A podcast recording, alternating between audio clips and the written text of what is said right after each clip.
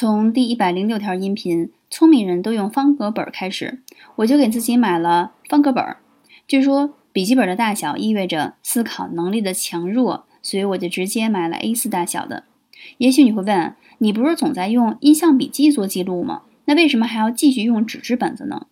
很简单，因为印象笔记里面更适合作为整理好之后的多媒体信息库，可以随时检索再更新，但不能。随手手绘线条、画表格的草图、随手涂鸦，而纸质的本子配上一根笔，就是对灵感碎片的搭档。灵感笔记本更适合用方格子的，每一页 A4 大小的纸张可以作为一个主题或者一个项目的思路拓展，让我把适合随手记录的碎片都有了收纳空间。信息库笔记本和纸质的灵感笔记。分别是人的第二大脑和第三大脑，它们都可以让我们看见一个人的大脑世界。